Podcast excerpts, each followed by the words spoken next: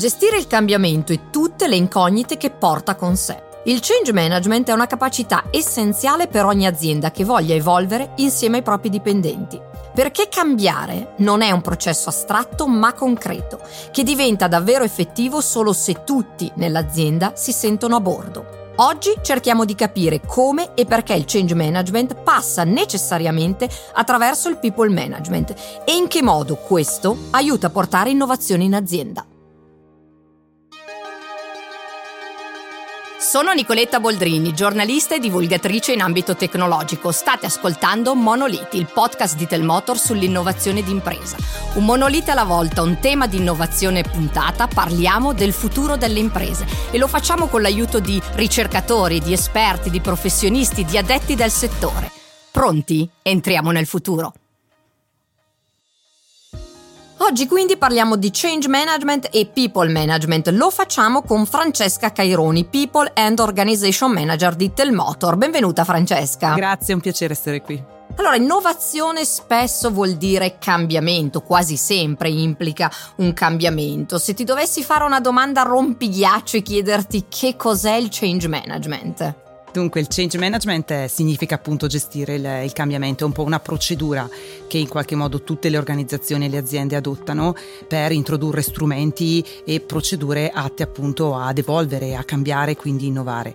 E lo fanno un po' basandosi su quelli che sono un po' quattro asset principali, quattro pilastri, ovvero le people, che sono appunto le persone che in qualche modo sono centrali in un qualsiasi percorso di cambiamento, senza le quali l'innovazione non riuscirebbe ad avvenire. Lo si fa attraverso i processi, quindi cercando di introdurre processi più moderni, digitali ed efficaci. Lo si fa attraverso strumenti, quindi tecnologie atte a facilitare il cambiamento e poi anche non trascurando il contesto e quindi l'ambiente, quindi lavorando su ambienti sicuramente più digitali e flessibili. Il primo pilastro che hai citato è la P uh, di People. In, in, questi nuovi contesti che ci hai raccontato di cambiamento assumono quindi un ruolo fondamentale, il che significa nuove competenze ma anche nuovi stili di leadership. Come si attua questo cambiamento? È fondamentale lavorare veramente sulle people proprio perché sono il fulcro e l'elemento centrale per qualsiasi cambiamento.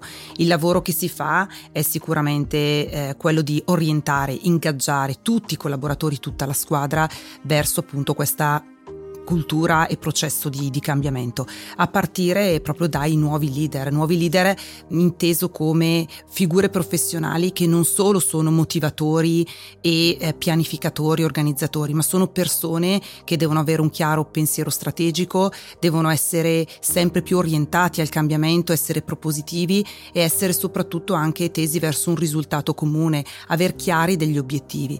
E anche noi ad esempio in azienda stiamo lavorando per ogni funzione aziendale su su chiari MBO, cioè una gestione proprio per obiettivo che facilita proprio il percorso verso il cambiamento e verso l'innovazione.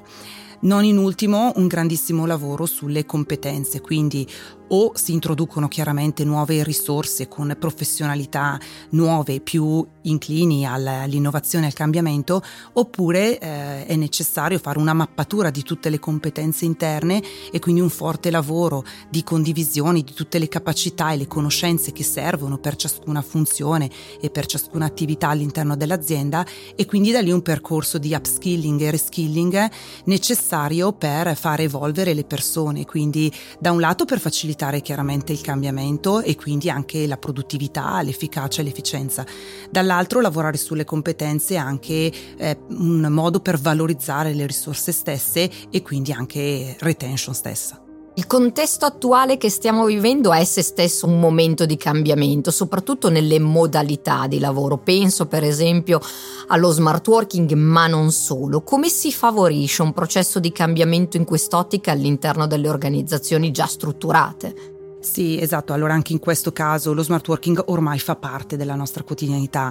Eh, purtroppo l'esperienza negativa del Covid ha accelerato, se vogliamo, queste modalità che in alcuni contesti erano già una prassi. Nella nostra organizzazione, ad esempio, è stata invece scoperta proprio di recente. Siamo andati verso una modalità di lavoro più ibrida, quindi non totalizzante, ma ehm, chiaramente mischiando la parte di eh, condivisione in ufficio con la tematica appunto a distanza. E in questi nuovi cambiamenti quello che deve necessariamente cambiare sono gli strumenti, le tecnologie che facilitano la condivisione, la comunicazione, quindi chat, dashboard, strumenti digitali che non fanno perdere l'importanza dell'allineamento verso gli obiettivi, del brainstorming, anche se appunto le persone di fatto non lavorano necessariamente nello stesso ufficio. E quindi i luoghi cambiano, i contesti cambiano e dobbiamo appunto adattarci a queste nuove tecnologie se vogliamo far sì che questi cambiamenti abbiano poi un impatto positivo sull'organizzazione. Francesca, ti ringrazio davvero molto per queste prime considerazioni, torno da te tra pochissimo. L'ospite speciale di oggi di Monoliti è Ivan Ortenzi, Chief Innovation Evangelist di BIP Group. Benvenuto Ivan.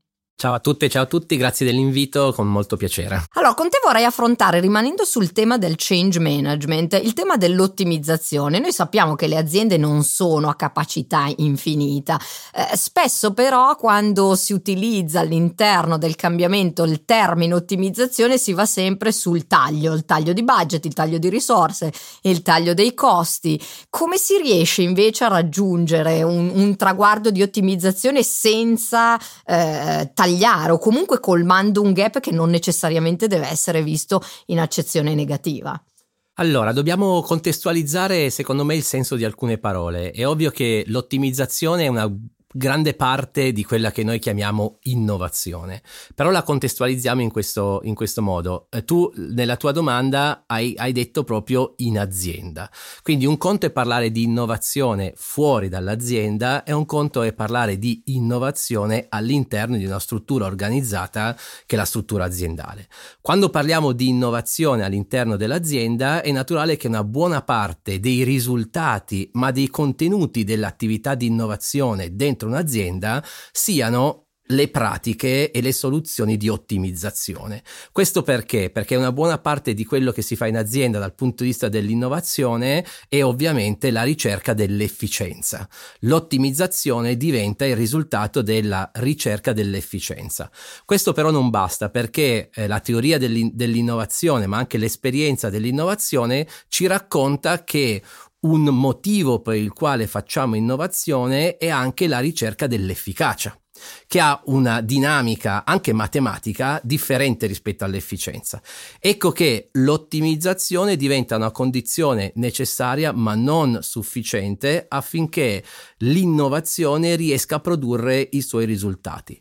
Faccio un piccolo esempio, è naturale che l'introduzione delle nuove tecnologie ha un'ottima, eh, scusate il gioco di parole, un'ottima risultanza in termini di innovazione, ma va a cambiare anche alcune eh, dinamiche, alcuni elementi di mercato e di soluzione che in questo momento possiamo misurare con l'efficacia. Quindi il mio consiglio è attenzione che l'ottimizzazione è un risultato ma non esaurisce i benefici dell'innovazione. Torno alla, ad alcune parole di, di, Francesca perché chiacchierando di eh, competenze, di nuovi stili di leadership si è parlato anche del avere obiettivi chiari, il raggiungimento di nuovi obiettivi. Se la guardiamo dalla prospettiva di chi si occupa di people management, quindi delle competenze delle risorse umane, eh, oggi forse la sfida è proprio superare una sorta di gap che c'è tra lo stato attuale e invece il desiderio di raggiungere determinati obiettivi in azienda. Come si fa? Superare il gap.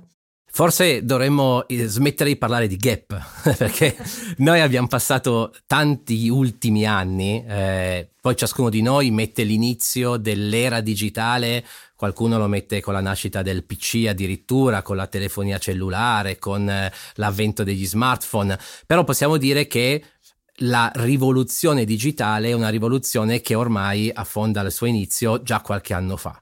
Perché smettere di parlare di, di gap? Perché la, il calcolo dei gap in questo momento rappresenta forse la base di partenza. Eh, in questo devo dire che anche i consulenti e chi si occupa di eh, formazione è stato molto bravo negli ultimi anni a clonare, scusate, a creare ehm, termini quali de-skilling, upskilling, reskilling, c'è tutta questa serie di nuovi termini che vanno un po' a cercare di capire che tipo di gap andare a sanare. Ma adesso siamo in una seconda fase, quella che molti chiamano la digital dexterity, cioè cercare di capire quali sono le opportunità e quali sono i diversi utilizzi delle nuove competenze in termini digitali. E arrivo a dire anche un'altra cosa, noi siamo passati da una fase di trasformazione digitale ormai nella consapevolezza che siamo in una, una, fase di simbiosi digitale ormai non riusciamo più a dividere ciò che è digitale da ciò che è fisico le competenze digitali dalle competenze chiamiamole non digitali. È un tutt'uno quindi mi piacerebbe iniziare a parlare di digital dexterity e di simbiosi digitale Ecco, ci hai parlato di cambiamenti interni, cambiamenti esterni, innovazione esterna, innovazione interna, guardando il tutto da una prospettiva un po' più alta e ampia. Se dovessimo parlare di cultura aziendale, eh, cosa serve? Qual è la cultura necessaria a spingere e accelerare l'innovazione e il cambiamento?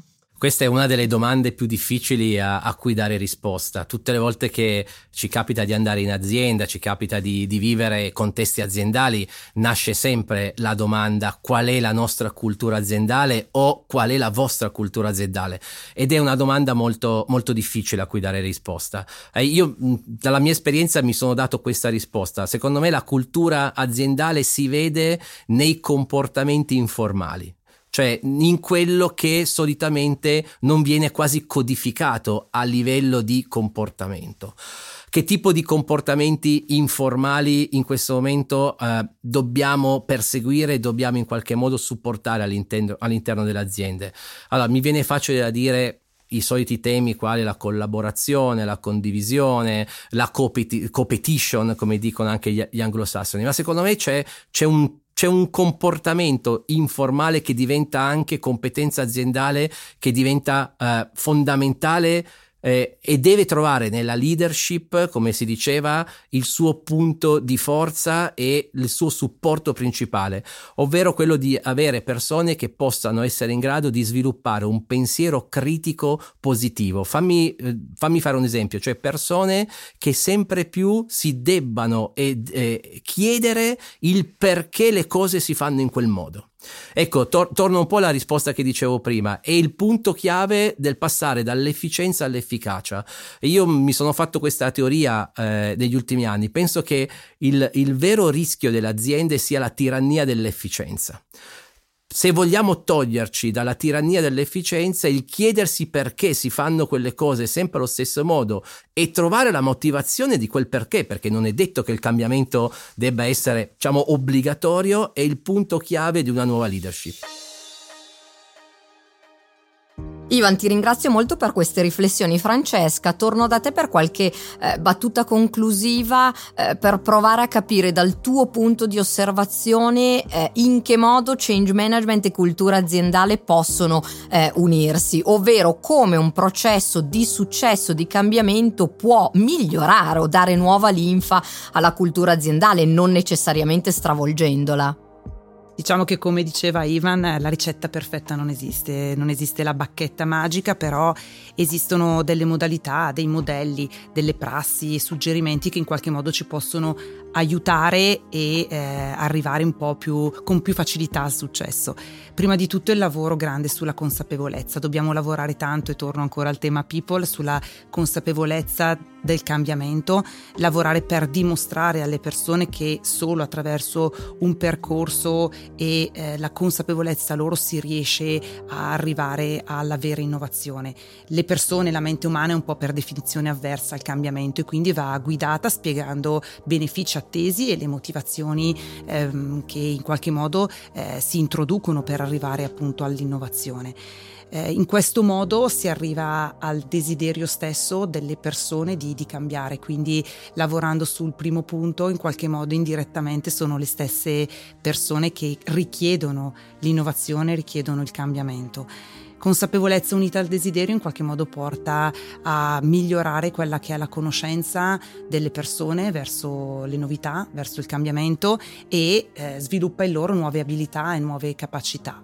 Alcuni possono averle già eh, di base, nel senso che ci sono, nonostante l'avversità al cambiamento, persone comunque più predisposte e orientate, altre che possono essere guidate attraverso percorsi di, di formazione. Infine l'ultimo suggerimento che comunque in base all'esperienza quotidiana mi viene da commentare o trasferire il fatto di non fermarsi quando si pensa di aver raggiunto l'obiettivo, nel senso che è facilissimo fare poi un passo indietro e quindi retrocedere, quindi è importante continuare con sistematicità ad affrontare il percorso che è in atto e quindi non perdere di vista l'obiettivo, eh, lavorare magari su incentivi, stimoli che riconfermano il percorso che si si è scelto e quindi eh, la necessità eh, che eh, si aveva verso questo percorso di innovazione, quindi poi il risultato finale. Ivan, il tema meriterebbe molte puntate di, di, monoliti, ma chi ci sta ascoltando oggi ehm, con, con che cosa può tornare a casa? Le ultime considerazioni che possiamo lasciare loro?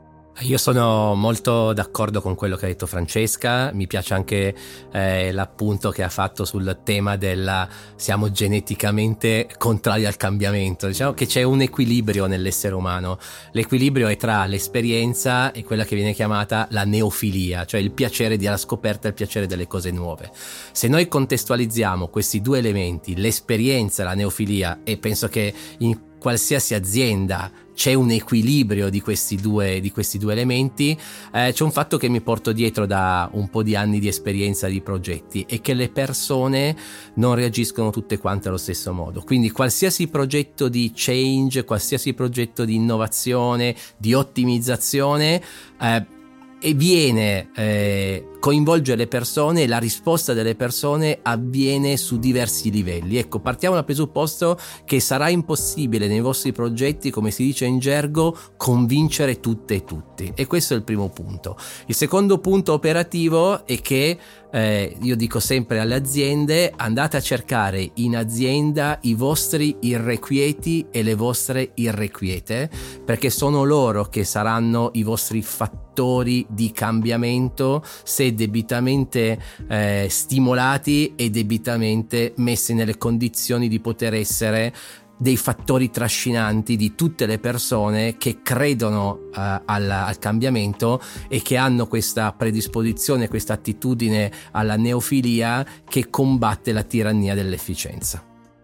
Vi ringrazio molto per le vostre considerazioni, grazie Ivan. Grazie mille a tutti voi, grazie di averci ascoltato. Grazie Francesca. Grazie a tutti. Gestire con successo un processo di cambiamento può avere diverse facce, a seconda della realtà in cui si verifica. Di questo e altri aspetti dell'innovazione parleremo nei prossimi episodi di Monoliti. Entra con noi nel futuro. Ascolta Monoliti su Spotify, Apple Podcast, Spreaker, iHeartMedia per stare al passo con l'innovazione d'impresa.